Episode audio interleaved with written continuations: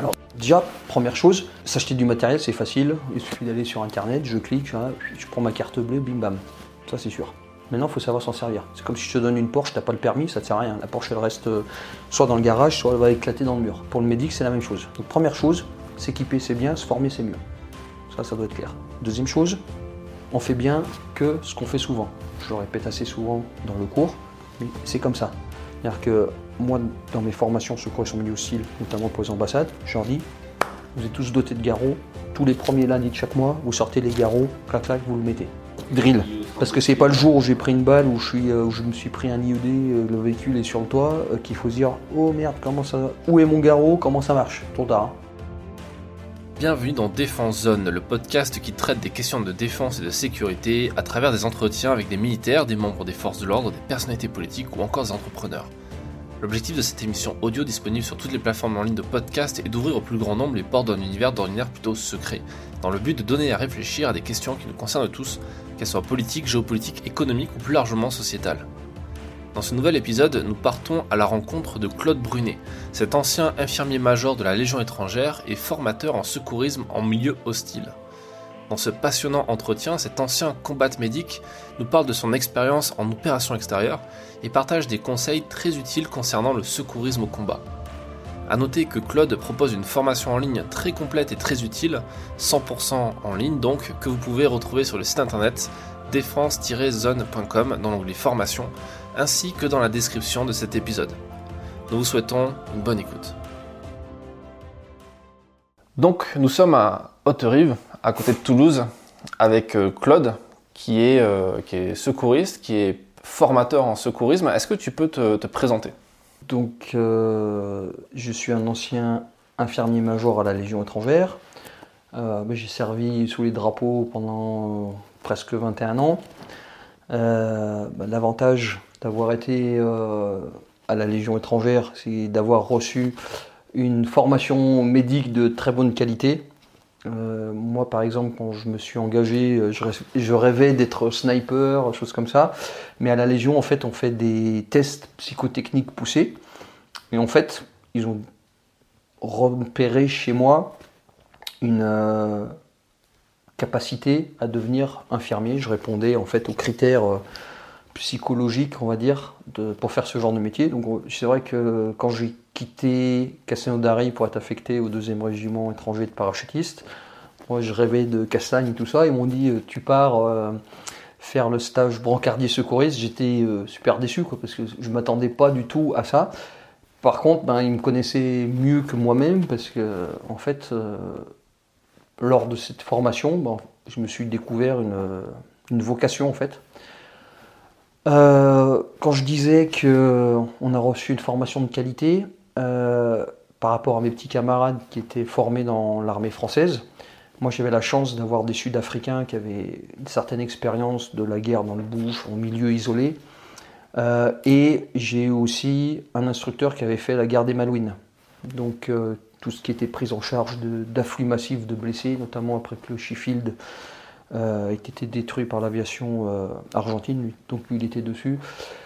Donc, on avait une petite philosophie, un petit côté euh, international euh, par rapport à, l'armée française qui était formée par le service de santé et toutes leurs euh, et toute leur expérience qui m'a été donnée m'a permis d'être quand même opérationnel rapidement et pouvoir faire face à pas mal de situations du mieux que j'ai pu faire. Je ne peux pas que c'était parfait, mais avec ce petit côté euh, rétex qui était franchement intéressant, qui n'était pas forcément dans l'expérience des, forces armées françaises.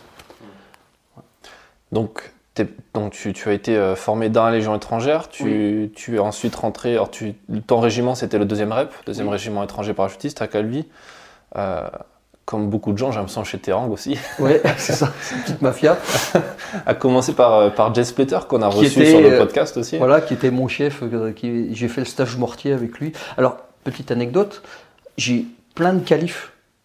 Pourquoi? Parce qu'en fait, comme j'étais infirmier, je faisais les stages comme soutien, mais j'ai toujours tractionné pour être stagiaire. Je disais au chef de stage, bah écoute, tu fais stage Milan, bah au lieu de rester là, pourquoi pas profiter du truc? Ça fait un équipier Milan de plus. Donc en fait, j'ai qualif Milan, mortier, canon de vin, lance-flamme. J'ai fait plein de qualifs comme ça parce que bah, j'étais là pour juste le soutien médic à la base. Et puis en fait, bah, ça faisait un, gars de plus euh, sur, euh, sur ces formations. Et donc Jess me formait sur les mortiers, par exemple. Donc c'était marrant de se retrouver maintenant, euh, plus de 20 ans après, chez, chez Terang MPSEC. Excellent. Et on renvoie les auditeurs sur donc, cet épisode du podcast qui est, qui est le numéro 1 d'ailleurs. C'est le premier qu'on a tourné pour Défense Zone avec Jess et qui est passé dans le magazine DZ aussi. Mhm. du coup, donc infirmier dans la Légion étrangère. Est-ce que tu as eu, je suppose que tu as eu l'occasion de partir sur pas mal de missions, et missions intéressantes. Est-ce que tu peux nous parler un peu de, ces missions, de ces OPEX que tu as fait ou... Oui, bon, je pas de... en plus je suis passé à, donc, euh, lors d'une euh, opération en Afghanistan, je suis passé à la télé euh, dans Envoyé spécial, donc ça avait fait tout un... Parce qu'en fait c'était en gros, c'était un peu la première fois qu'on voyait vraiment les soldats au combat. Donc c'était le titre Une guerre au nom de la paix. Voilà, envoyé spécial, donc c'était pas mal. Ça m'a permis d'être un peu connu dans le, milieu, il hein, ne faut pas se, leurrer, dans le milieu médical, quoi. ça m'a ouvert quelques portes. Et euh, donc ça m'a permis, cette chose-là, d'être convoqué au CFT de Lille et d'exploser en fait directement au général Le Serre, qui est un ancien légionnaire aussi, qui est décédé depuis, hélas, euh, la problématique en direct live. Et notamment, on a fait le changement de garrot, on, a expliqué. C'est de là, en fait, qu'est sorti le sauvetage au combat. Pourquoi il s'est passé quoi en Afghanistan à ce moment-là? C'était en quelle année? 2007. Euh, c'était euh, septembre 2007 jusqu'à à peu près mars-avril 2008. en fait, donc c'était un OMLT commando montagne, on avait relevé les, GCP, les commandos parachutistes de la 11e brigade de para. Ou MLT, pour euh, les gens qui ne connaissent pas trop. Alors, en fait, c'est un, une unité de mentoring de l'armée afghane. En fait, on est 6 et on a à peu près entre 100 et 160 afghans. Et donc, dedans, on a toutes les SP. En fait, on a le démineur, on a le TACPI, celui qui va guider les frappes aériennes, on a le médic, on a un tireur d'élite, et après on a un officier de liaison qui fait le. On a le traducteur avec nous, euh, et puis après on a un, ou deux euh, chauffeurs qui restent au véhicule. donc en fait, euh, donc là à ce moment-là j'étais plus au deuxième reg, j'étais au deuxième reg, régiment étranger de génie sur le plateau d'Albion. Et quand on est rentré d'Afga, il y avait plusieurs petits soucis. C'est déjà il y avait un décalage entre ce qu'on nous demandait de faire et le matériel qui était en dotation. Parce qu'en fait, on avait encore beaucoup de vieux matériel euh, du service de santé. Donc, comme j'ai dit, on a du matériel qui n'était pas adapté. On a beaucoup de matériel hospitalier. Donc, tout ce qui était emballage, c'était pas du tout adapté. Deuxième euh, problème, c'est qu'on était très pauvre en matériel vraiment opérationnel, euh, notamment tout simplement les sacs qu'on avait. On avait des sacs d'Imatex, c'était les sacs des pompiers qui étaient repeints en, verre, quoi et c'était complètement nul parce que c'est des sacs qui pesaient très lourd, euh, un agencement 100% médic, euh, pas possibilité d'avoir de camelback dessus. Donc on a fait toute une liste, on dit voilà, il y a ça, ça, ça, ça qui va pas. Et notamment on avait eu des problèmes avec les premiers garrots 4, euh, anciennement Durango. donc moi ça m'est arrivé, il y en a deux qui ont cassé, les personnes sont mortes. Hein. Donc c'est vrai qu'aller chercher quelqu'un de l'autre côté de la, butte de tir sous le feu ennemi, le traîner, lui mettre des garrots, le mettre dans un hélico, tu dis super, t'as fait ton boulot, et puis après on t'annonce que dans l'hélico, en fait, euh, ben, au décollage, il y a deux trois roquettes qui sont passées à droite à gauche, pas très loin de l'hélicoptère. Donc il a fait des manœuvres d'évasion avec du tir. Euh, c'était un Black Hawk lisse hein, américain. Et euh, en fait, ben, comme il n'y a, rien, la personne n'était pas attachée, rien du tout, ben, il a fait deux trois roulés boulés dans la caisse en fait. Et en fait le garrot a cassé. Alors c'était un problème de plastique qui était peut-être un petit peu dur, des conditions météo qui étaient très défavorables en plein hiver en Afghan, à, plus de 2000 mètres d'altitude, euh, ça fait quand même assez froid. Peut-être aussi euh, des garrots qui étaient euh, exposés inutilement aux intempéries, on les avait sur nous tout le temps en permanence. Donc c'est vrai, ben, ils prenaient le chaud, le froid, etc. C'est vrai que le jour qu'on utilisait, on ne sait pas combien de temps ils avaient été stockés non plus. Hein. voilà. Donc on a exposé, on a donc on est passé sur le soft tactical, parce qu'à l'époque c'était ce qui se faisait de mieux, hein, en 2007-2008. Euh, et puis euh, on a aussi parlé de la formation. Pourquoi? Parce que les gens qui nous ont relevés, donc je ne sais pas de tête comme ça, mais c'était au, MLT 6 ou 7, euh, sur 56 personnes je crois, ils venaient de 40 plus de 40 unités différentes. Et quand on les a vus, on était, parce que nous on est tous des commandos montagne. Donc en gros, on était formés ensemble, c'était pas mal. Mais quand on les a vus, c'était disparate. Il y avait des aviateurs, il y avait des, des terriens, je crois peut-être qu'il y avait quelques marins aussi. Pas les mêmes formations, pas les mêmes euh, matériels, etc. Il y en a qui étaient très bien équipés, d'autres, euh, ils arrivaient euh, vraiment avec TTA, quoi. les vieux garrots de la guerre d'Algérie, blancs avec la petite pince, une fois qu'on les sert, on tape dessus, ils soufflent tout seuls. C'était pas l'idéal, quoi.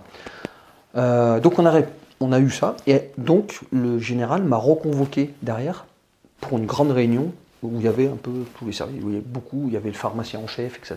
Et donc, on a réexposé. Et en fait, j'aurais fait des démonstrations devant pour leur montrer, voilà, bah, le matériel était peut-être bien il y a, à la guerre d'Algérie, ou, en Bosnie, ou en Somalie, etc.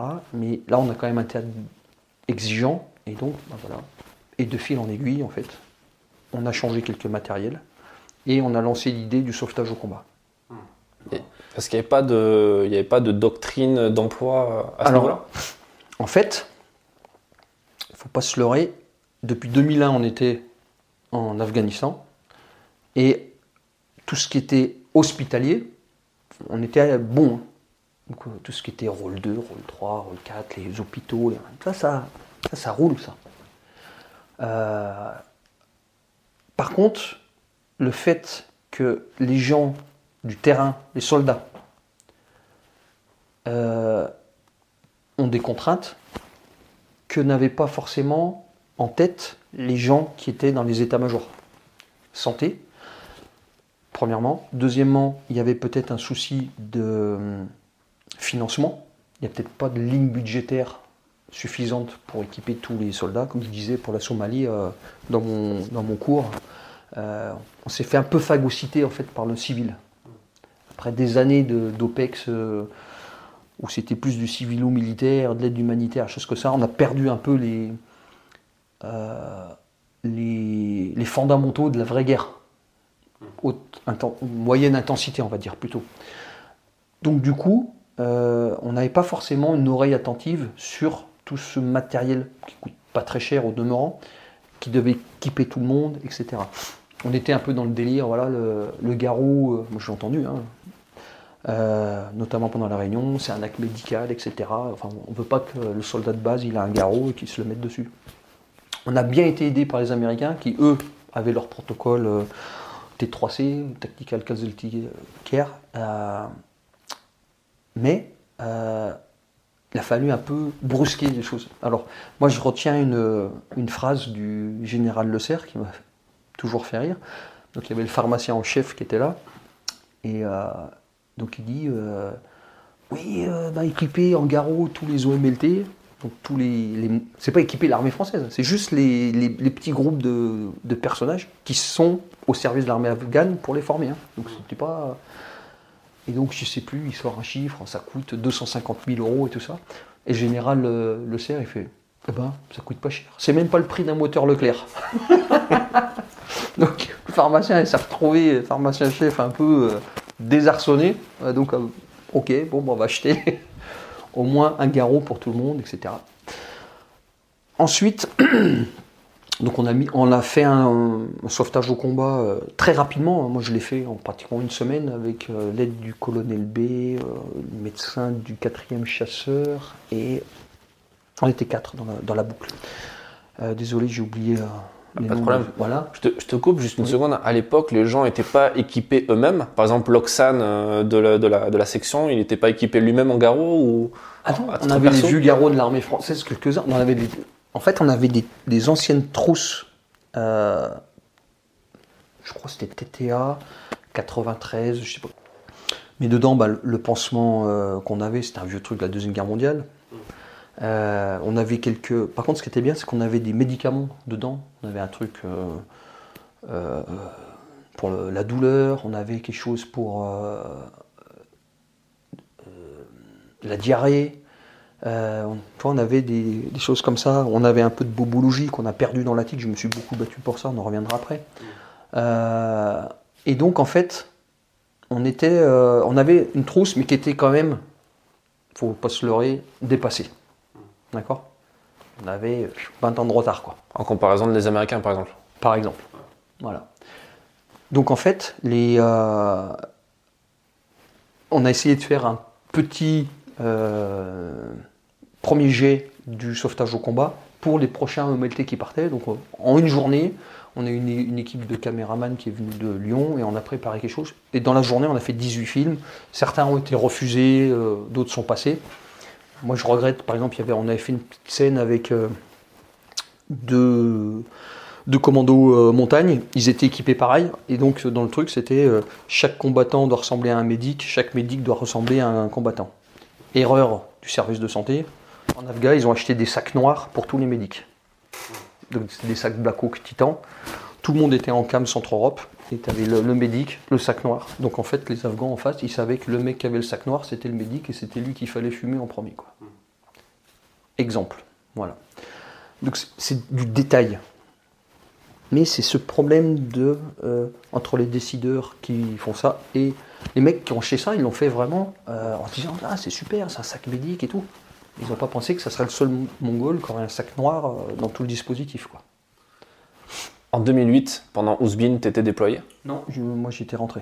Parce que Ouzbin a été un peu le, le- le game changer en termes de, de doctrine de pas mal de choses dans l'armée de terre. Est-ce que ça fait partie des choses euh, Alors nous, on avait fait ça pour les OMLT. Quand il y a eu Ouzbin, en fait, du coup, ça a été diffusé partout. Parce que moi, jusqu'à Ouzbin, j'avais travaillé que pour des unités un peu spécialisées. Avec les autres, hein, euh, toute l'équipe qu'on était, de, on se faisait des, un peu de brainstorming, on va dire.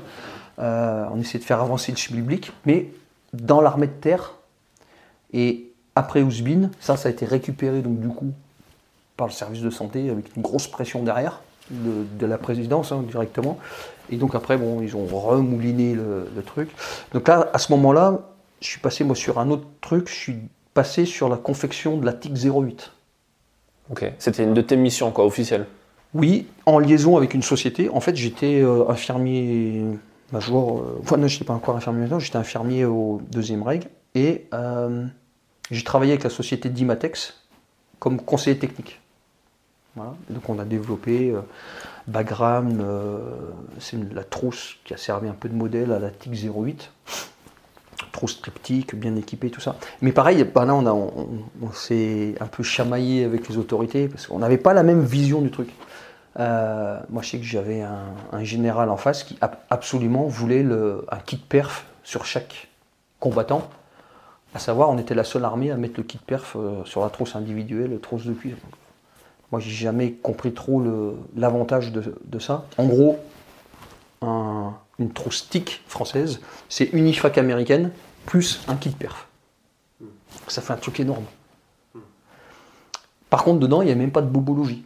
C'est-à-dire que le mec, il s'ouvrait le doigt avec sa culasse, ben, il avait juste le gros pansement israélien. Il n'y avait même pas un urgot dedans. Quoi. Tu vois le, le décalage qu'il y a justement entre ben, les grands chefs qui sont dans leur truc hospitalier, quoi. Ça fait, je pense, un moment qu'ils ne sont pas les crapahutés, et voilà. Et donc, du coup, c'est.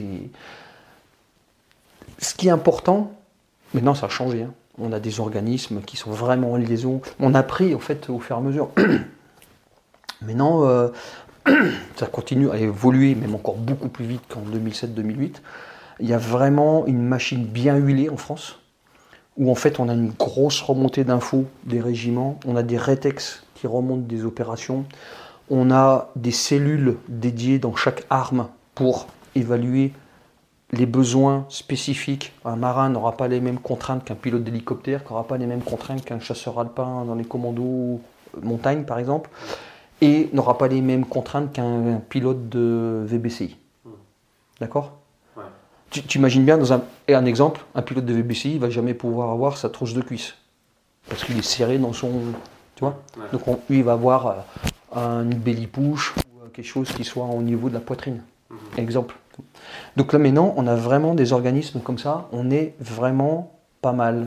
Moi je discute beaucoup avec les industriels américains, les Américains regardent beaucoup ce qu'on fait en France.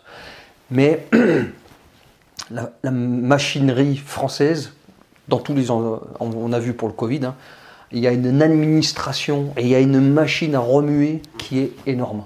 Et qui prend beaucoup de temps avant d'arriver à des résultats. Quoi. Par contre, une fois qu'on a pris le, le, mouvement, on fait des choses extraordinaires. Quoi. C'est clair que ça a dû évoluer parce que j'ai eu l'occasion de suivre des classes euh, de, jeunes militaires euh, dans le cadre de reportages et ils ont tous des modules de secours en combat, de comment mettre un garrot, comment mettre un pansement israélien. Mais alors, là c'est pareil, c'est un peu en dents de. C'est-à-dire qu'en fait, on a eu l'Afghanistan, on a eu une formidable montée en, pression pour l'Afghanistan. Puis après l'Afghanistan, bon, il y a eu Ousbin jusqu'en 2012 à peu près. Et après, le sauvetage au combat, il s'est cassé la gueule en fait. C'est redevenu un peu la cinquième roue du carrosse. Hein. Moi, je passais dans les régiments, je voyais même des moniteurs, euh, parce que moi, comme commercial, je passais.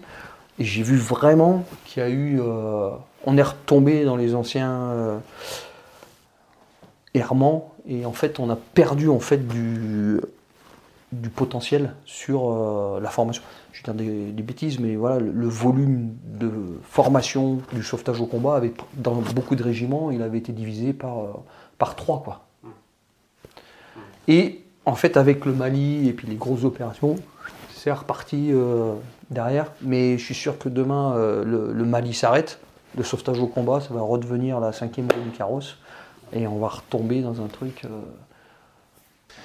Est-ce que le, fait qu'aujourd'hui les, soldats ou les forces de l'ordre aussi également, parce que tu travailles aussi en collaboration avec des gens comme ça, euh, ont de plus en plus le réflexe de, de s'équiper par eux-mêmes, d'acheter leur matos, de constituer leur propre tic par moment. Alors, Jess en a parlé sur le podcast, il disait que, euh, il disait cette phrase qui était intéressante, il disait que depuis, depuis Napoléon, les Français, enfin, les soldats ont l'habitude d'améliorer leur barda et, et, leur équipement. Mais est-ce qu'aujourd'hui, c'est pas plus facile, peut-être pour eux, parce que grâce à Internet, les réseaux sociaux, grâce à toute cette information qui est à disposition, il n'y a pas plus de facilité à acheter son propre matos euh Moi, je fais ça tous les jours, en fait. Euh, j'ai la page Secouristes en milieu hostile sur Instagram, sur Facebook, etc.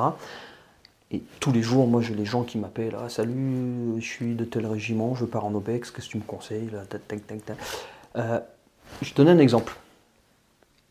Moi, dans un régiment Légion à la montagne, les légionnaires, ils n'avaient rien. Zéro, nada, que dalle. Dès qu'ils partaient en OPEX, ils percevaient une trousse, tic, etc. On en avait au BOI pour faire l'instruction pendant 2-3 jours avec, mais il faisait n'importe quelle mission, il n'avait rien du tout. Même pas pour partir en, un, exercice, un exercice, euh, voilà. Euh, il n'avait rien. Ah, c'est chaud quand même. Voilà. Il y avait l'Oxane qui transportait tout, et les gens n'avaient rien. Donc tu imagines bien que quelqu'un qui a déjà fait une, deux fois l'Afghanistan, c'est comme si tu lui donnes un, demi-fusil pour euh, aller après s'entraîner, il va dire bah, il manque quelque chose quand même.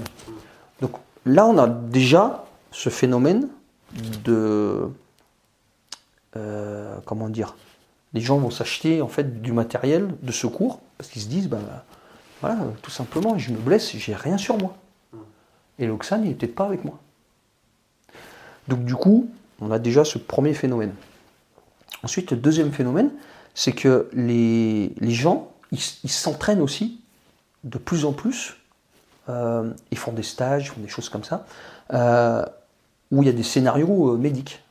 Et faire des scénarios médics où tu fais semblant de poser un, pansement, tu c'est pas crédible. Parce que ben, voilà, on a du matériel de dotation, on le, perçoit pour partir, on partait, mais sinon, dans tous les jours, on n'avait pas. C'est comme si tu percevais pas de munitions quand tu tirais au stand de tir. Quoi. Exactement. Donc il y avait ce besoin, en fait. ensuite, à l'époque, c'était beaucoup les trousses de cuisse.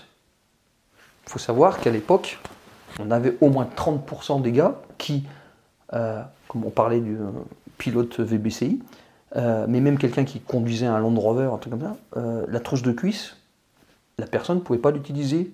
Donc les gens s'achetaient une poche sur Molly qu'ils mettaient sur leur gilet. Ils adaptaient un peu à leur. comment dire leurs contraintes opérationnelles à l'entraînement. Tu, tu, vois ce que je veux dire?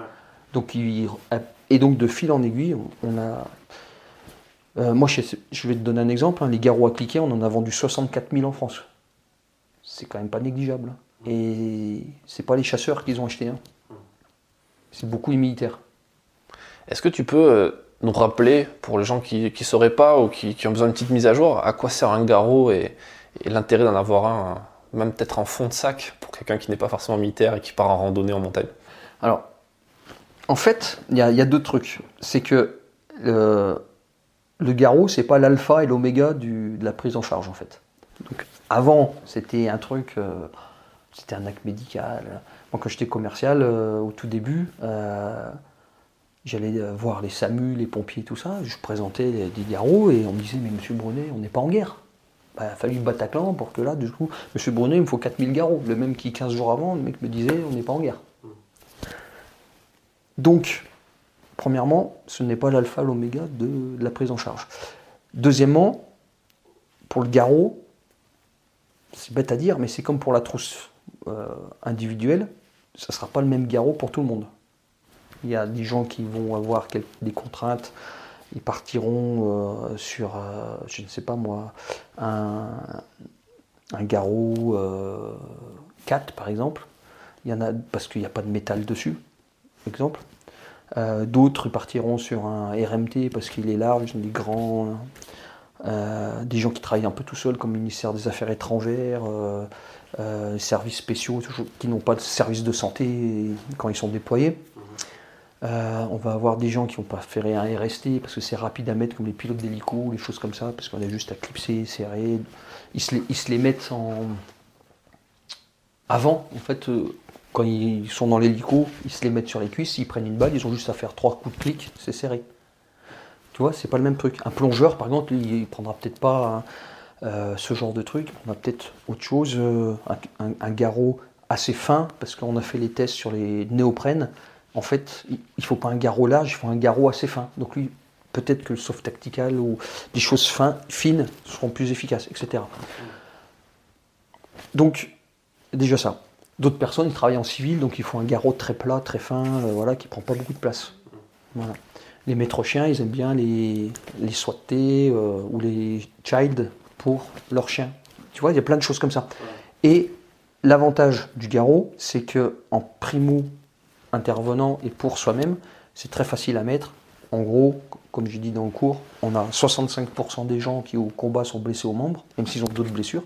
Donc déjà, gérer le membre, on pose un garrot, terminé, on sait que la personne ne va pas mourir d'une exsanguination parce qu'il était blessé à un membre. Ça, c'est sûr. Après, il ne faut pas tomber dans l'effet inverse. J'ai une petite euh, coupure, euh, un coup de couteau au niveau de la, paume de la main, je ne vais pas mettre un garrot un pansement compressif suffira. En fait, c'est un tout.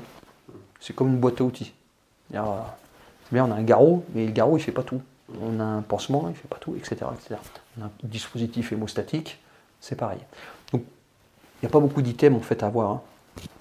Un garrot, dispositif hémostatique, compresse, euh, de, la gauze compressée, euh, un pansement étanche, un pansement à valve, un peu de scotch, une paire de ciseaux, une paire de gants. Voilà, on a déjà euh, un, pansement euh, compressif. Voilà. En gros, c'est une centaine d'euros, on est équipé. Quoi. Voilà. Mais ça doit être un multitool. Quoi. Et ça, ça va, ça va, être utile pour aussi bien quelqu'un qui va prendre un impact de balle, par exemple dans le bras ou ailleurs, euh, ou quelqu'un qui se, qui se blesse en montagne parce qu'il tombe, mettons, d'une falaise ou il se fait il s'éclate la jambe ou quelque chose comme ça. Bah, une fracture ouverte, par exemple, c'est très, euh, ça peut être euh, très hémorragique. Hein. alors, tu parles du cours. En, fait, là, ces jours-ci, au moment où on enregistre cette, cette, interview, on est en train de, d'enregistrer une formation très complète avec MPSEC sur, sur ton travail de, de, secouriste et tu donnes de très bons conseils à plein de gens pendant plusieurs jours. Donc euh, il y aura le lien en description quelque part de, cet épisode, au moment où les gens l'écouteront. Euh, sans rentrer dans le détail, c'est quoi euh, l'intérêt pour, pour quelqu'un de se former au secourisme en milieu hostile qu'ils soient au sens large comme les intervenants qu'on a eu aujourd'hui, enfin les participants qu'on a eu aujourd'hui, qu'ils soient chasseurs, policiers ou juste tireurs sportifs ou, militaires? Alors déjà, première chose, s'acheter du matériel c'est facile, il suffit d'aller sur internet, je clique, je prends ma carte bleue, bim bam, ça c'est sûr.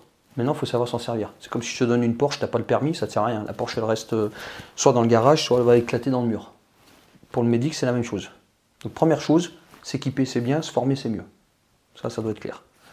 deuxième chose, on fait bien que ce qu'on fait souvent. Je le répète assez souvent dans le cours, mais c'est comme ça. C'est-à-dire que moi, dans mes formations sur correction milieu hostile, notamment pour les ambassades, je leur dis vous êtes tous dotés de garrots, tous les premiers lundis de chaque mois, vous sortez les garrots, clac clac, vous le mettez. Ouais. Il faut driller quoi, comme quelqu'un qui au stand Parce que c'est pas le jour où j'ai pris une balle, où je, suis, euh, où je me suis pris un IED, euh, le véhicule est sur le toit, euh, qu'il faut se dire oh merde, comment ça, où est mon garrot, comment ça marche? Trop tard. Hein. Clair. On a des cas comme ça où les gens sont équipés, ils ont pas été... au moment où il met le garrot, la, personne elle est morte parce qu'ils ont mis ils ont mis 5 minutes à s'y vider de son sang. Hmm. ensuite, L'intérêt de se former sur des formations comme ça, premièrement, c'est pour des gens qui n'ont pas accès aux formations de bonne qualité de l'armée. Typiquement, ça peut être la police municipale. La police municipale, euh, il peut faire le SST, il peut faire. Euh, voilà, mais après, ça, c'est très limité. Deuxièmement, c'est tous les, agents de n'importe quelle euh, administration, que ce soit administration de transport avec les SUGE, les, opérateurs du ministère des Affaires étrangères, voire du ministère de la Culture, voire de l'éducation nationale qui sont détachés au Pakistan, des choses comme ça dans les lycées militaires, euh, les lycées français, pardon. Euh, voilà, les ambassades dans des pays pas forcément en guerre, mais comme le Mexique par exemple, où il y a beaucoup de carjacking, de homejacking, d'agressions dans la rue, etc. Et puis après, pour les gens qui sont, euh, ben, qui veulent se former pour être primo-intervenants, parce que de plus en plus, on a des agressions gratuites euh, partout en France et qu'il veut tout simplement se protéger.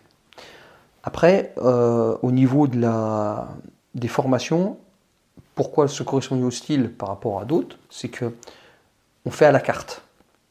Donc en fait, je fais des formations, je ne vais pas faire la même formation pour des gens qui sont dans un aéroport, des opérateurs du ministère des Affaires étrangères qui vont en Syrie voir ce qui se passe. Euh, à Palmyre, et puis après euh, le policier euh, municipal euh, qui est dans un quartier sensible.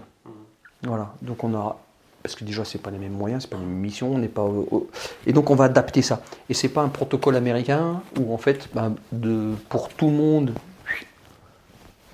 tout le monde c'est le même protocole, le même matériel, le même truc et en fait en gros c'est adapté au SWAT de Los Angeles et puis après tout le monde fait pareil quoi. Mmh. Oui, parce qu'en France, euh, il y a le service, euh, service euh, médical des armées, mais il y a le service de santé pardon, des armées. mais après, dans l'univers civil, est-ce qu'il y a des organismes qui existent, qui donnent des cours de façon publique? Par exemple, sur le, les premiers secours Alors, en fait, déjà, les stages qu'on a en France, comme le SST, en fait, moi je suis très content, parce qu'ils ont upgradé en fait tout ça. Maintenant, par exemple, il voit la pose du garrot au SST. SST, ça veut dire quoi? C'est euh, secouriste sauveteur au travail. D'accord. En gros, si ma mémoire est bonne, il me semble que pour je sais pas, un certain nombre de, de je crois que c'est pour 20, mais je suis pas sûr, euh, travailleurs, on doit avoir un secouriste euh, formé du travail et par exemple, quelqu'un tombe d'une échelle, il sait quoi faire, etc. Il est formé sur un défibrillateur. Voilà, il fait les premiers gestes en attendant. Faire du bouche à bouche, ce genre de trucs. Exactement. Mais même, il peut faire un bandage, il peut gérer une brûlure. Voilà. Eux, ils ont monté aussi un petit peu. Mais c'est quand même assez limité. Euh, moi, quand j'ai fait mon cours SST, j'ai vu la, la, personne qui faisait le cours, elle faisait euh, le garrot avec son écharpe, en laine. J'ai fait bravo, écoutez, je pense que ça marche pas du tout. Et donc, je me suis permis pendant le stage, je lui ai expliqué un petit peu que c'était pas forcément. Alors, elle était certainement bien formée. Alors, je sais pas, elle a peut-être oublié le matériel, j'en sais rien. Mais en tout cas, j'ai pas trouvé ça super top. Après, j'ai refait euh, mon recyclage. Là, je suis tombé sur un mec qui était au taquet, euh, ancien militaire. Bon, c'était super. Mais l'important, c'est que voilà, le savoir diffuse et tout ça. Ce qu'il faut, c'est diffuser au maximum. moi, ça me fait plaisir. Comme pour moi, j'ai formé par exemple 500 agents de sécurité sur les bateaux en les formant FPOS. C'est une formation anglaise qui est obligatoire pour une question d'assurance pour les agents de sécurité armés en mer. Contre la piraterie, c'est ça C'est ça, ouais. Euh, moi, la meilleure des récompenses, c'est quand le mec euh, t'envoie un message euh, ouais, j'ai sauvé, mon pote a pris une balle, j'ai sauvé. voilà, c'est ça. La policière qui a mis le Winclot à la, à la pauvre dame qui avait pris un coup de couteau par son mari, voilà, à m'envoyer une photo en me remerciant pour la formation. C'est ça qui est le plus. enfin, c'est la reconnaissance qui est ultime, quoi. Mmh. Voilà pour les formations euh, les, euh, tactiques, on va dire, donc on a les, les, les protocoles américains. Donc on, a le T3C, Tactical Combat Casualty Care, c'est en gros le sauvetage au combat français. Le sauvetage au combat français étant n'étant pas euh, enseigné aux civils. C'est vraiment quelque chose qui reste au niveau de l'armée. Peut-être ça va changer parce que l'armée sait bien qu'il y a un gros marché à prendre, donc je pense qu'ils doivent regarder ça d'une façon à se dire il y a peut-être moyen de, faire un peu d'argent là-dessus. Euh, et puis il y a aussi de la demande. Ensuite, on a euh, le TECC, donc là c'est très populaire. En gros, c'est la, déclinaison du T3C, version civile pour les policiers américains, les agents de sécurité, choses comme ça, et qui donc est venu en France et qui est très populaire. Qui est dispensé par qui du coup? Par le ministère de la Santé? Euh, non, non, c'est des organismes privés. Voilà. Et des fois, on envoie au TECC des gens du SAMU, des pompiers qui interviennent sur les violences urbaines, des choses comme ça. Euh, donc là, je crois que la licence, c'est Life Support France qui l'a. Et après, on a d'autres organismes qui le font aussi de façon euh, plus ou moins ciblée. Par exemple, on a UMI qui est lui fait beaucoup de formations TECC pour les SAMU, par exemple. Euh, chacun va prendre sa petite niche, en fait, et adapter un petit peu le cours. Euh, comme on est français, on aime bien adapter, en fait. Euh, c'est moins protocolisé que chez les Américains. Le, en gros, c'est pareil que, que le T3C, mais en version dégradée. Ensuite, on a nouveau, une nouvelle formation, c'est les agents de sécurité armée. Donc c'est quelque chose, c'est un peu un, un serpent de mer, euh, parce que ça en fait c'était décidé après le Bataclan et ça commence tout juste à se mettre en place quoi. C'est très très bah, la machine administrative, euh, ça mettre des bâtons dans les roues, on sait faire en France. Euh, tirer la couverture à soie aussi et ouvrir le parapluie, pareil. Je ferme la parenthèse. Pourquoi? Parce qu'en fait, les agents de sécurité armée, donc il y a plusieurs niveaux, hein, ça va de celui qui a la gazeuse, euh, la matraque télescopique, voilà. Donc lui, il va avoir un petit kit de cheville, euh, par exemple, équipé. On a travaillé beaucoup euh, là-dessus. la version au-dessus, c'est l'agent de sécurité, style de, ceux qui sont dans les parcs d'attractions, pour pas les citer, avec une arme soit port discret, soit port apparent, mais sous une veste, enfin, voilà. Euh, eux vont avoir un kit à la ceinture, par exemple, un peu plus équipé avec euh, dispositif hémostatique, des choses très plates, très fines, très techniques, pour euh, vraiment rester low profile. Low profile, pardon. Et après, on a les agents de sécurité au niveau ultime. Donc là, par exemple, c'est les agents de sécurité pour Areva, Melox, ces choses comme ça, qui font du transfert, qui gardent les centrales nucléaires. Donc là, c'est armes longues. En gros, là, c'est pareil qu'un euh, voilà. Et donc, bon, ils ont les casques, les gilets pare-balles, les boucliers, des trucs comme ça. C'est un peu comme un, petit raid, une antenne raid, quoi. Et eux sont équipés soit d'une trousse de cuisse, soit d'un kit médic. Après, ils ont encore un gros kit médic dans le véhicule. Ils sont bien équipés, bien formés. Voilà. C'est un truc, tu parlais du Bataclan, c'est devenu à la mode, le secourisme combat en milieu urbain, parce que quand on voit qu'il y a eu des, bah, c'est tuerie de masse euh, en plein cœur de Paris, ou savoir mettre un garrot, savoir arrêter une hémorragie, bah, finalement c'était pas un truc euh, stupide à connaître. Quoi. Moi ça m'a fait rigoler parce que euh, avant le, Bataclan, en fait, j'avais l'impression un peu de prêcher dans le désert. Comme je disais, j'allais chez les pompiers, on me disait, oh, monsieur Brunet, on n'est pas. Voilà, je suis allé voir, même des groupes d'intervention. Hein, bon, les gens n'étaient pas très réceptifs. Quoi. Et puis, euh, il y a eu Bataclan, ben, le, lendemain, euh, c'était euh, le truc de fou. Quoi. La, personne qui. Moi, j'avais des appels Ah, il me faut 4000 garrots. euh. Un truc. On a siphonné tous les garrots du monde dans l'espace de 15 jours, quoi. Tous les stocks, on a tout. On vendait n'importe tout et n'importe quoi. Et d'un autre côté, on a eu des milliers de, spécialistes qui sont sortis du bois comme ça. euh, euh, moi, j'en ai vu, c'était très marrant parce que je les connaissais d'avant. Et voilà, ils sont devenus spécialistes antiterroristes, euh, secours. alors, c'est pareil, hein. moi j'avais.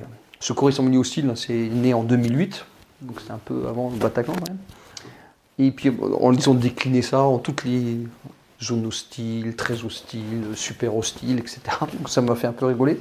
Et puis, euh, j'ai même des, des gens avec qui j'avais formé, en fait, qui, qui faisaient euh, derrière euh, leur propre formation. Et puis après, moi, ça s'est un peu tassé parce qu'en fait, il n'y a pas de la place pour tout le monde, en fait. Donc, sont restés vraiment les organismes qui, qui avaient un peu De crédibilité. Voilà. Mm. Mais faut pas se leurrer, il y a eu beaucoup de merde de fait derrière. Il y a beaucoup de gens qui se sont fait beaucoup d'argent. Voilà.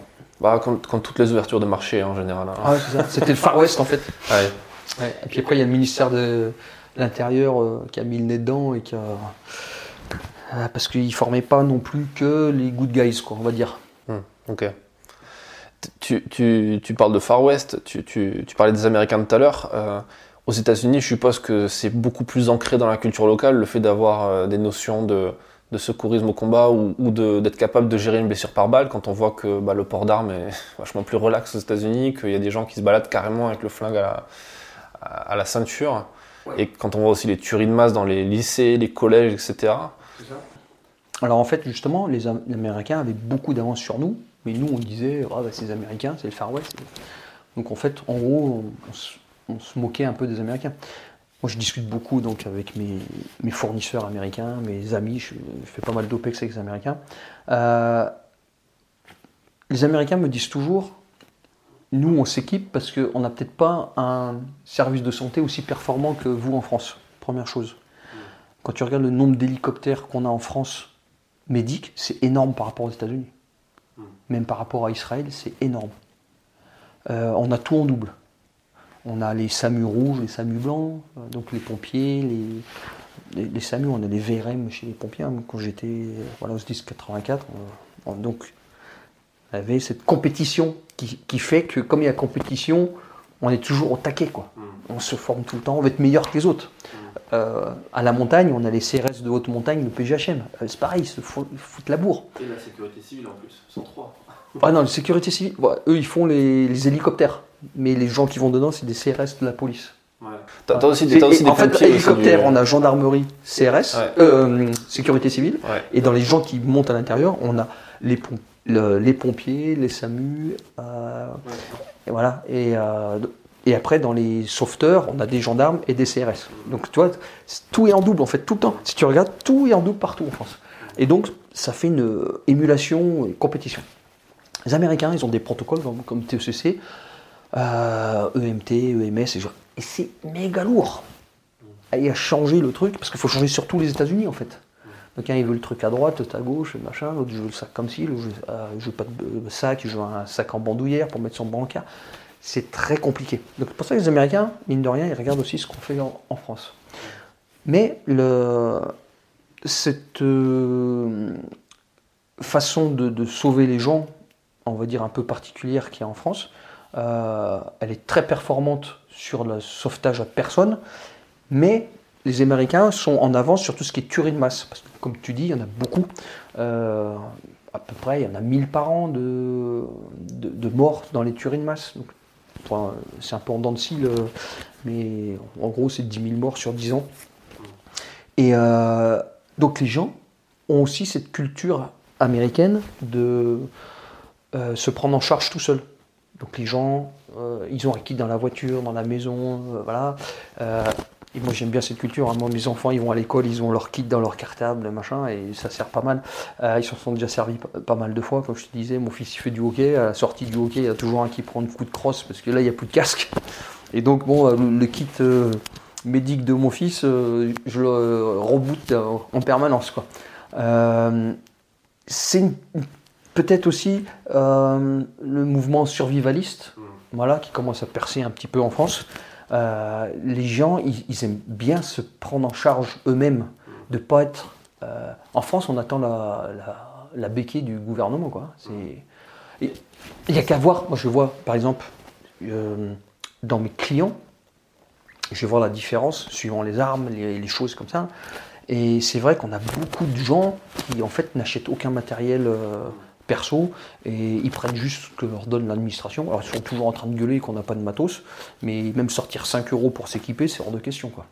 On va pas avoir ça aux États-Unis, on va pas avoir ça notamment bah, d'où je viens à la Légion, les gens s'équipent euh, quand même euh, énormément. Ouais, tu, tu, le, tu, tu, as mis le, tu as mis le, le doigt dessus aussi, le, la mouvement survivaliste qui est en train d'arriver en France, qui a du mal quand même à pénétrer parce que comme ça vient des États-Unis, qu'en plus, quand tu vois les mecs aux États-Unis, qui, qui, enfin, quand tu vois les émissions de télé où c'est toujours too much, quoi, c'est le mec dans son bunker, qui limite, lui, euh, son gamin, il lui file un flingue, quoi, dans, dans le cartable, quoi. Et du coup, on, on prend les gens pour des bofs, il y a une, des gros clichés. C'est ça, c'est exactement ça. Et donc, en fait, c'est complètement déformé en France. En fait, euh, le, survivaliste aux États-Unis, bah, il a bonne presse, en fait. Parce qu'on dit, c'est. Alors, il y a d'autres termes qui sont peut-être mieux, plus judicieux, comme preppers. Mais qui, voilà. Moi, personnellement, personnellement je suis, on peut considérer que je suis prepper. Voilà, parce que j'ai toujours euh, euh, tout ce qu'il faut dans ma voiture, toujours mon sac qui est prêt, j'ai mon go bag qui est prêt. Voilà. Même sur le côté, je me suis fait avoir déjà. Ouais. Mais ça, c'est un truc qui vient de l'armée aussi, le fait d'être ah, prêt, de faire gaffe à son sac, ses affaires. Et puis il y a le côté aussi euh, qui, est super galvaudé en France et pas aux États-Unis, qui est protège ta famille, protège-toi, mmh. sois, un peu parano aussi. Mais malgré la, on va dire la, campagne de ça qui est marrant, c'est qu'en fait, quand tu regardes la télé, les journalistes, ils te cassent euh, le mouvement survivaliste à fond, on les fait passer pour des, au mieux pour des beaufs, au pire pour des complètement euh, frappadingues, voire euh, des paramilitaires qui se préparent pour la guerre. Mais il suffit d'aller sur le site du ministère des Affaires étrangères et tu vas voir T'as les listes de go back, de machin, des trucs, tout ce qu'il faut pour se préparer, pour les expats, les machins. C'est, ça, c'est du survivalisme, Tu vas sur les trucs de la préfecture, euh, par exemple à la Guadeloupe, on va te dire, voilà, là-bas il y a euh, le risque sismique, machin. Ils te disent, voilà, à la maison, il faut avoir euh, trois jours d'avance de flotte, de machin, le sac, le truc, il faut un panneau pour signaler dans la maison. Ça, c'est du survivalisme. Quand c'est l'État qui le dit, on fait bravo. Quand c'est un particulier qui va dire, putain, tu m'achètes très bien, faire des réserves et tout ça, d'un seul coup, c'est un fou, quoi. Euh, c'est clair. Et euh, d'autant plus que. il y a un truc, moi, qui m'a. que j'ai trouvé très surprenant dans ta formation, euh, qu'on a enregistré là, ces jours-ci, c'est que tu as commencé par parler, quand tu as parlé de secourisme, tu as commencé à parler de choses qui n'ont rien à voir, a priori, avec l'image qu'on a du secourisme, de, de, mettre un garrot sur une jambe pour arrêter une hémorragie, etc tu as commencé à parler de comment on réagit, à comment on se prépare en fait, comment on analyse le risque, voilà, comment on anticipe. Sans rentrer trop dans le détail pour pas gâcher la surprise aux gens qui, découvriront cette formation, qu'est-ce que tu, pourquoi tu parles de ça euh, et, en quoi c'est important toute cette phase au départ de euh, l'acronyme SAFE, euh, etc. Parce que mieux vous fuir que mourir déjà. Tu vois? Et si tu veux, le, truc, c'est ce qu'on. Quand tu es à l'armée, on te donne un objectif, bah, tu es obligé d'y aller, c'est ta mission, c'est ton truc. Ok. Maintenant, quand tu es avec ta femme, ton, tes enfants, là, tu commences à réfléchir, dis moi, peut-être pas jouer les héros euh, et puis euh, amener mes, deux gamins en, zone hostile. Tu vois donc le fait de sensibiliser les gens à regarder où sont les sorties de secours, à regarder leur environnement, à s'approprier leur environnement, où est-ce qu'il y a, je te dis, les applications euh, Stay Alive, tout ça, pour savoir, ah ben, là-bas il y a un défibrillateur, là-bas il y, a un secouriste, etc. etc. C'est pour protéger sa famille. Là, tu n'es plus dans la mission euh, euh, objectif et tout, aller faire on va dire, le, coup de force pour protéger les autres. Là, tu penses à toi. Euh, quand il y a eu les gens ont shooté à, Las Vegas euh, sur le concert, Tu crois que les gens ils se sont dit tiens si je montais à l'assaut de l'hôtel Non, tout le monde s'est barré pour se mettre à l'abri en prenant sa femme, ses gosses et tout ça. Et peut-être que quand les gens sont arrivés, bah, peut-être qu'il y avait des gens qui ont dit ok la sortie elle est là-bas et puis c'est peut-être eux qui sont sortis les premiers euh, tranquillement avant que ça soit la panique et la foire d'empoigne. Voilà. Anticiper, c'est. Mais je veux dire, j'invente rien. Quand tu conduis, c'est la même chose. T'attends pas d'avoir l'accident pour euh, dire tiens, ça serait bien. Il y avait une pub comme ça, tu sais, où il y a l'accident puis le mec téléphone à son assurance. Tu vois bah, C'est la même chose. Tu prends ton assurance et tu achètes ta voiture. Bah, là, c'est la même chose. C'est un peu le, le boulot du militaire, ça. H24, c'est d'être capable d'être jamais en réaction, mais toujours en préparation, d'analyser un plan A, mais aussi le plan B, C, D, tous les canons conformes, etc. Et du coup, pourquoi c'est si compliqué de l'exporter dans l'univers civil, ça? Euh, ça, faudra demander à un, un psychiatre ou un psychologue. je sais pas. non, c'est vrai que euh, bon, les- même si les mentalités ont changé, on a quand même toujours un- une appréhension. On a l'impression, des fois, que si tu demandes à quelqu'un de se préparer, parce qu'il va se préparer, il va arriver quelque chose. Tu, tu vois ce que je veux dire? Ben, C'est exactement ça. Le mec va se dire, Putain, si j'achète euh, euh, un go bag, euh, si je m'équipe avec une radio, euh, voilà, il va m'arriver un... Parce que j'ai acheté ça, je vais, je vais, il va m'arriver des, des bricoles en fait. Ouais, si j'achète un flingue, je vais forcément devoir m'en servir. Ouais, ça, j'en parle même pas. Ça, c'est- c'est- Et, et alors, il y a un truc que tu dis dans, dans- quand tu as dit aujourd'hui qui était génial, je trouvais que c'était. tu as dit plein de trucs géniaux, mais il y a un truc qui était vraiment top, c'était euh, que quand tu es préparé, quand tu sais à quoi t'attendre, que tu as déjà même drillé plusieurs fois le truc, tu es beaucoup plus calme, tu es beaucoup plus euh, à même de prendre des bonnes décisions parce que tu pas aveuglé par, ton, bah, par l'émotion du moment et tout. Et donc, du coup, en plus, ça, se, ça rejaillit sur, ta, bah, sur la victime que tu essaies d'aider. Exactement. La personne, elle voit que t'es pas en train de flipper, t'es pas mort de peur, c'est- vachement intéressant. C'est un- conseil qui, qui, marche en fait pour tout au final. Quand tu es capable de faire quelque chose régulièrement, tu. Alors moi c'est marrant parce que tu vois, euh, quand j'étais à l'EPPA pour devenir euh, infirmier, moi j'étais légionnaire un peu fougueux, tu vois, j'ai eu des petits problèmes chez les pompiers ou dans les urgences. J'avais un peu tendance à rendre les coups que éventuellement on allait me mettre, tu vois. Ah, tu tendais pas la, la- la joue droite. quoi. Voilà. Euh, bon, on avait beau expliquer, j'étais légionnaire. J'ai eu quand même quelques petits soucis. euh, voilà. Et en fait, je me suis mis au Krav Maga. Tu sais, c'est un sport de combat israélien. Et en fait, ça, ça m'a rendu zen. Donc en fait, euh, même quand j'étais, ça m'est arrivé plusieurs fois, je, je prenais des gardes au SAMU et puis des gardes aux urgences, en plus de mon travail de- d'infirmier. Donc je travaillais toute la journée au régiment, la nuit je travaillais aux urgences et je rattaquais la journée le lendemain. hein. Donc tu vois, je faisais euh, euh, deux jours de boulot non-stop quoi presque. Bon, heureusement j'avais négocié de ne pas faire de sport le lendemain matin avec le régiment, que je revenais pour dormir que 2-3 heures quoi. C'était pas mal. Et le fait de faire du Krav Maga, tu vois, quand un mec venait m'agresser, en fait, j'étais super zen. Tu vois, j'avais changé de. J'étais plus dans l'agressivité, tu vois. Et ben, en fait, le fait de se former aux, aux gestes en zone hostile et tout ça, d'avoir un peu de stress pendant les trucs, de driller, de tout ça, ça te fait, comme pour euh, ça, ça te rend un peu plus zen que le mec qui est en train de partir dans tous les sens, en train de chercher le matos euh, euh, et être franchement en panique, tu vois. Et ça, c'est hyper important pour la victime. Euh, moi, j'ai des collègues qui sont été blessés au combat, et c'est eux qui, ra- qui rassuraient le médecin ou, ou l'infirmière. Tu vois? Ouais, c'est incroyable. Oui, parce que tu, tu te disais, c'est qu'il y a des gens aussi qui, qui mettent pas trop les pieds sur le terrain, euh, sans parler des gens dans, dans des bureaux, etc. C'est ce qui, chacun son boulot, ce qui est logique. Mais euh, il y a aussi euh, des gens qui n'ont pas la formation euh, dans le légionnaire, euh, dans l'infanterie. euh, et, et du coup, comment ça se passe sur le terrain? Parce que comment tu fais pour te préparer alors tu peux apprendre à driller, enfin tu peux apprendre à utiliser le matériel, driller tout chez toi, c'est très bien. Mais comment tu apprends à, à gérer une pression sur le terrain où ça tire un peu de tous les côtés, qu'il faut soigner le mec à côté de toi, t- en faisant gaffe à toi, voire te mettre un garrot toi-même? Ça, je, je le dis aussi, c'est ce qu'on va dire, mais c'est soit on l'a, soit on l'a pas. C'est-à-dire, euh, tu vas pas faire un- d'un âne un cheval de course.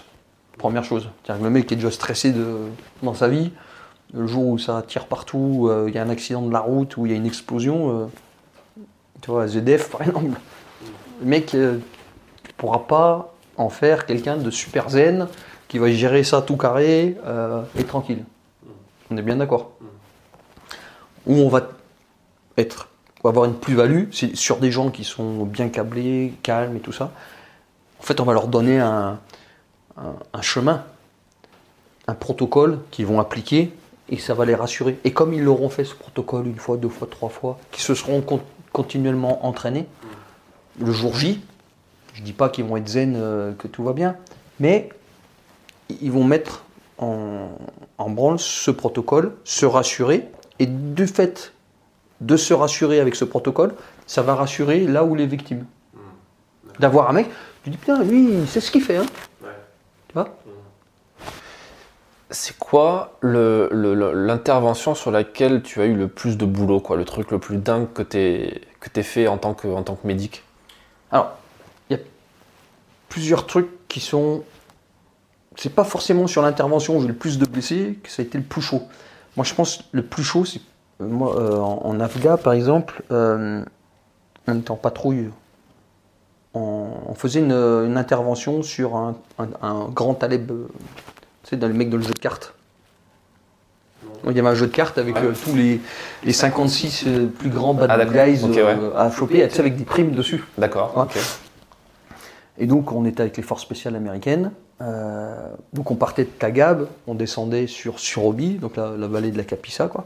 Et donc, euh, on, on faisait différents coups de, de main rapides sur différentes positions pour essayer, essayer de, de choper le, le taliban euh, qui était dans le jeu de cartes, en fait.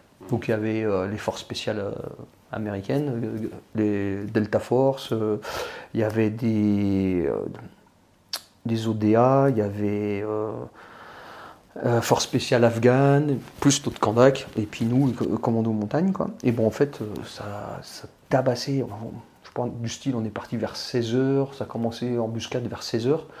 Et en fait, j'ai mon, mon collègue qui a pris une balle dans, la tête, en fait, à côté de moi.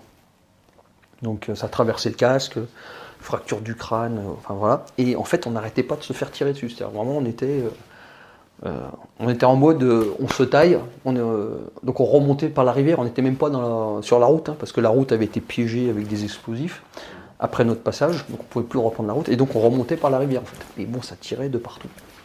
Euh, et donc là, dilemme. Je suis le dernier véhicule de la colonne. Ça tire partout. Mon pote, sur le coup, je crois qu'il était mort en fait. Parce je l'ai vu partir, bim bam. C'est des balles de mitrailleuse, un PKM, ça, c'est très très puissant. Donc moi déjà, je, je shoot le tireur avec une APAV 40. Il est mort. Et là, il y en avait d'autres hein, qui, qui continuent à nous tirer dessus. Tu as le dilemme de dire, je sauve mon pote, je tire sur le machin, qui sont autour, tu vois. Donc, en fait, tu es dehors, tu, tires un peu, tu, fais un peu, je dis pas n'importe quoi, mais tu es là en fait pour faire baisser un peu les têtes. hein. Tu descends, tu commences à techniquer ton collègue, ça retire, tu ressors, tu vois. Et ce, pour moi, c'est l'exemple typique d'une prise en charge un peu merdique, quoi. Parce que j'étais pas dans 100% médic. Tu vois, j'aurais bien aimé euh, pouvoir techniquer euh, mon collègue comme il faut. Tu vois. En plus, c'est ton collègue, mais tu vois, tu es, obligé de te diviser en deux si tu veux. Voilà. Tu vois, ça c'est un truc un peu. euh, bon, il s'en est sorti. euh, on l'a tenu quand même euh, pendant un bon moment avant que. Il y a un premier hélico qui essayait de, poser pour le récupérer. Il s'est fait bien rafaler. Euh, il est reparti. Ils, ils ont rafistolé un peu l'hélico, refait le. Et il est revenu sur un moteur le chercher pour le ramener. Donc, euh, tu vois. Donc ça, tu vois, ça c'est un truc qui, euh, qui m'a marqué. Après, au niveau de vraiment où j'ai eu le plus de boulot, je pense que c'est la fois où bah, j'avais 14 blessés avec le médic américain touché de, de la 101e Airborne. Et là, là, faut vraiment poser les, les valises, prendre son. Parce que, en fait, t'as les humeurs qui arrivent les uns après les autres, et puis bam, bam, bam, bon, un, deux, trois, bam, encore trois qui arrivent, bim, après t'as un pick-up, euh, des mecs de l'ANA qui viennent, bam, a encore, il y a encore, il y a encore. Là, problème, c'est niveau matos. T'as plein de mecs qui arrivent, t'as ton petit sac qui est fait pour euh, sauver 2-3 mecs, tu vois, et là, tu arrives à. En quelques minutes, t'as plus rien. Donc là, tu dis au secours, au secours. T'as les Américains qui sont tout autour. Ah, il y a un médic français, machin. Il rassemble plein de sacs. Et là, c'est le contraire. Il te, mais, il te balance euh, donc des fanny pack, là, des, petits sacs, mais c'est tout en vrac dedans. C'est pas du tout le même protocole que nous et tout. Et il te balance beaucoup de matériel. Et toi, tu es obligé de fouiller dedans. Tu connais pas le truc. Et tu as 14 mecs qui sont alignés par terre avec des blessures différentes. Moi, tu as des brûlés, bastés, polycribés, des mecs amputés, euh, le médic s'est fait arracher les couilles, par, tu vois. Euh, tu as des gens qui, par contre, bon, ils ont pris une balle dans la jambe, ils ont un garrot. Euh, tu as des gens qui, euh, qui sont touchés à la tête, tu vois. Plein de trucs différents. Ah, tu perfuses quand même les gens pour les euh, les remplir, c'est pas très compliqué, ça prend pas beaucoup de temps, mais par contre, il faut gérer euh, un peu tous les. Et faut pas se leurrer, quand tu as 14 mecs, tu fais de la merde, quoi. Tu vois? Euh, Ne serait-ce que. Il n'y avait pas de protocole. tu sais, tu fais pas ton protocole pour perfuser comme à l'hôpital. Hein. C'est. tu y vas, franco. voilà. Donc là, c'est très chaud parce que bah, tu as, quand même la pression. Puis en plus, tu as tous les mecs qui te regardent. Parce que tu as les Français qui disent Putain, euh, voilà, faut assurer. Parce que t'as pas envie de, que le, petit OMLT français on passe pour des, pour des branquignoles. Tu as tous les Américains qui te regardent parce que c'est leurs potes qui sont par terre. Tu as les Afghans qui te regardent parce que pareil, ils ont. Voilà, donc euh, tu as quand même la pression. Et j'ai eu de la chance, c'est que en fait, la cavalerie américaine est arrivée euh, assez rapidement et euh, j'ai pas eu à les gérer plus de 20-30 minutes. Quoi. Donc ça. Et parce que pendant ce temps, tu étais en mode manager, tu, tu essaies de décider euh, un peu lesquels, lesquels, ouais, lesquels mmh. sont à sauver en priorité par rapport au. Tu fais triage start. Ça t'aide bien, tu vois. As tu as un. Sauf qu'à l'époque, j'étais pas formé sur ce triage start, justement. On, est parti là-bas un peu c'était chaud. Hein. Et j'ai beaucoup appris là-bas en, techniquant des, Afghans blessés avec les Américains, avec les médicaux américains. Euh, moi, je me rappelle, ils se mettaient plein de morceaux de scotch sur le, pantalon. Je me dis, putain, ça sert à quoi? J'ai compris euh, pourquoi. Ils utilisaient euh, tous ces duct tape sur le pantalon pour techniquer les, les, petits trucs. voilà. Nous, on faisait vraiment un protocole. Euh, on s'était fait phagocyter par les civils, euh, le collier cervical, le machin, le truc, les attelles, les quêtes, les trucs. On avait plein de matos. Les Américains, j'ai jamais vu poser un, collier cervical, un machin, un truc comme ça. Ils disaient, euh, s'il si, a, survécu à l'impact de la balle, c'est pas parce que tu vas le mettre sur un brancard et passer d'un véhicule à l'autre que ça va lui casser les cervicales, quoi, en gros. Voilà. Et en gros, j'ai appris là-bas à travailler de façon un peu euh, simple, protocolisée certes, mais avec des choses qui sont vraiment utiles. Le, message d'Evasan qu'on avait, nous les Français, euh, c'était un truc, on mettait une demi-heure à le balancer. Avec le 99 BDVAC, c'était fait en, une ou deux minutes. Quoi. Voilà, tout était simplifié, codifié. Voilà. Donc j'ai beaucoup appris. Et c'est pour ça que quand on est rentré en France, ben, on a essayé d'en faire profiter tout le monde. Ça fait, ça fait pas mal de. Je pense que tu as pas mal d'histoires à raconter sur l'Afghanistan. Euh, est-ce que tu pourrais euh, nous, parler de la fois où. tu en as parlé pour la formation, où, tu as dû intervenir sur un taliban, justement? Parce que je trouve ça assez, assez dingue, en fait, comme, en fait, comme histoire. Ah oui, la, photo qui était dans le truc? Ouais. ouais. Euh, c'était. C'est traditionnel. C'est-à-dire qu'en fait, ça nous arrivait plein de fois en Afrique aussi. Hein. en fait, il y a des gens qui nous, nous agressent, qui, enfin qui nous tirent dessus pour nous tuer. Nous, on réplique, les gens s'en vont, et puis ben, quand on, va sur l'objectif, ben, on trouve un blessé qui a été abandonné par, par l'ennemi. Et nous, à la Légion, euh, ben, c'est au combat, tu agis sans passion et sans haine, tu respectes les ennemis vaincus. Donc euh, ben, voilà, on le prend en charge comme si c'était notre pote en fait. Hein. Ouais. C'est comme ça. Ouais. Ça semble assez dingue parce que tu. Je vais te donner un exemple. Centrafrique, on est caché euh, à côté de l'aéroport. Et puis on a une, un taxi qui passe tout doucement comme ça. Il s'arrête à côté. Donc c'est au plein de la nuit, c'est 2h du matin, tu as deux sentinelles, tu as tout le monde qui dort par terre. Euh, moi donc j'étais en train de dormir. hein. Et donc j'avais mon, mon pote et- avec les, les JVN et tout ça. Il regarde, il voit le mec, euh, c'est bizarre. Et en fait le taxi, il, il accélère, il passe devant nous et en fait il y a un mec derrière qui nous rafale à la calache en fait.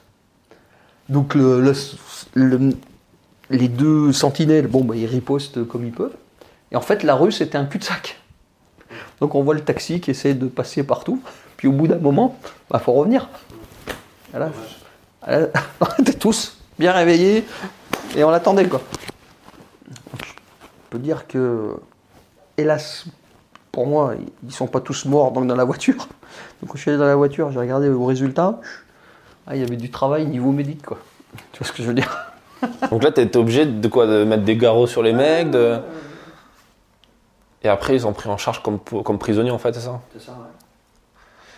Est-ce que c'est. c'est- Enfin, c'est- c'est- je, je vois même pas comment te poser la question, mais parce que j'imagine la réponse. Ça doit être terrible quand même de devoir intervenir sur, euh, sur autant de, de- de personnel comme ça, euh, amis ou, ou pas, qui sont forcément dans des états euh, qu'on peut même pas imaginer, parce que. Et tu vois, c'est là où la Légion, c'est bien parce que, en fait, mon profil psychologique était parfait pour faire ce genre de boulot. Donc moi, ça m'a jamais dérangé, en fait. T'as jamais fait de cauchemar, ce genre de truc J'ai pas eu de trucs comme ça. non. Je suis froid, je suis efficace. Enfin, voilà, je travaille au, je travaille au blog, je fais plein de trucs. euh. C'est, je sais pas, c'est, pour moi ça déroule, c'est un truc naturel en fait. Je sais pas, moi, c'est comme un, un gars qui fait euh, alpiniste, euh, c'est hyper dangereux et tout ça. bah, le mec, il, il fait ses gammes, il, il gravit sa voie, il va jusqu'en haut, il ne pose, pose pas de questions. Et lui, l'objectif, c'est d'arriver là-haut. Bah, moi, dans le médic, c'est la même chose. Je, alors, je, je me forme tout le temps, je- mais je déroule, je déroule, je fais mon truc. Super naturel, en fait. Je, je- j'ai ni appréhension, ni euh, euh, lassitude, tu vois. Je fais mon truc, tranquille. Ça, c'est un truc que t'as ou que t'as pas, quoi. Comme ça, ouais. hein. Mm. Ouais.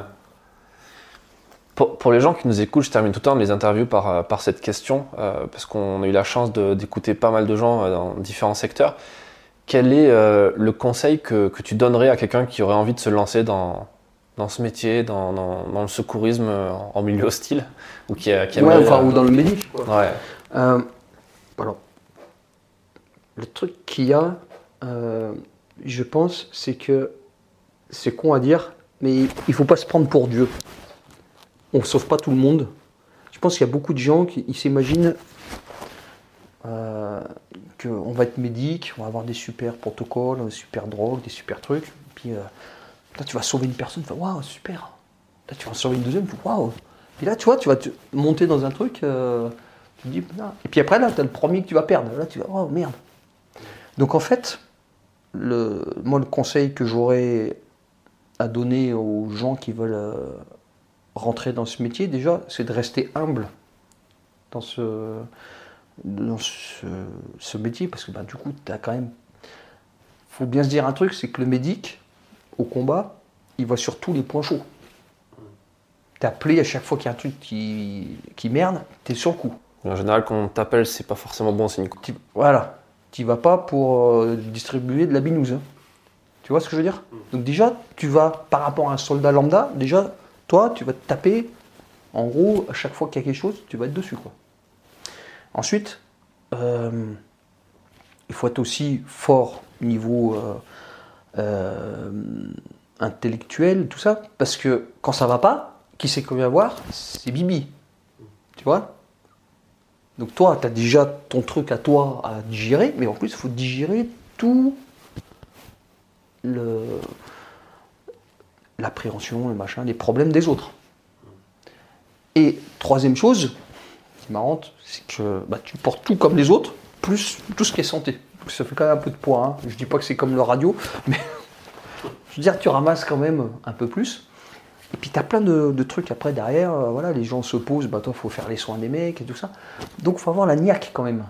Tu vois, tu dois être quand même un petit clic au-dessus des autres au niveau moral. Je dis pas physiquement et tout ça. hein. Euh, mais d'un autre côté, ce qui est bien, tu as, les deux trucs. Ouais, parce que pourquoi faire ça, du coup. Et bon, tu es vachement protégé. euh, euh, nous, ils nous, a- ils nous appellent de plein de petits sobriquets, hein, de, les, les infirmiers. Mais tu es toujours bien entouré. toujours, les gens sont. Tu n'es pas une pièce maîtresse du truc, mais tu es quand même un, un pion unique, si tu veux. On- il t'arrive quelque chose, bah, on ne peut pas te changer comme ça. Euh, et tu as aussi la, la satisfaction, euh, ben, justement, quand tu as la partie formation. Bon, c'est bien, tu as formé un, un mec qui tire des missiles, le mec qui fait but, ouais, super. Mais quand le mec t'appelle, il te dit, ouais, ben, j'ai sauvé mon pote et machin, ou, tu vois, ça, ça fait pla- vraiment plaisir, quoi. Tu vois, c'est une vraie satisfaction dans ta vie. euh, moi, je sais pas combien de gens m'ont appelé en me disant euh, merci mon adjudant, merci Claude, merci machin, parce que ben, grâce à ce que j'ai appris, euh, j'ai sauvé un tel. euh, voilà. Ouais, tu te sens utile, quoi. C'est ça, ouais. Écoute, merci pour, euh, pour ce témoignage euh, euh, vraiment incroyable et, et merci pour, pour cette formation qui est, qui est vraiment super, plaisir super intéressante. diffuser maximum les, les infos. J'espère que ça sera diffusé et que les gens pourront apprendre des choses en regardant. Donc, Ouais, ouais j'en suis sûr. Je pense que ça va vraiment, vraiment vous plaire. Je vous, je vous invite tous à, à aller jeter un coup d'œil en description sur, pour aller voir cette formation qui est, qui est vraiment incroyable. Et, euh, et on se retrouve ben, dans, dans un prochain épisode. Merci encore. merci. d'avoir écouté cet épisode jusqu'à la fin. S'il vous a plu, partagez-le autour de vous et abonnez-vous au podcast pour ne pas rater les prochains. Défense Zone, c'est aussi un magazine en ligne et en papier disponible sur le site internet défense-zone.com. C'est aussi un espace de formation en ligne, notamment vous pourrez retrouver celle de Claude dont il parle, dans cet épisode justement. Rendez-vous en description pour plus d'informations et à très vite dans un prochain épisode.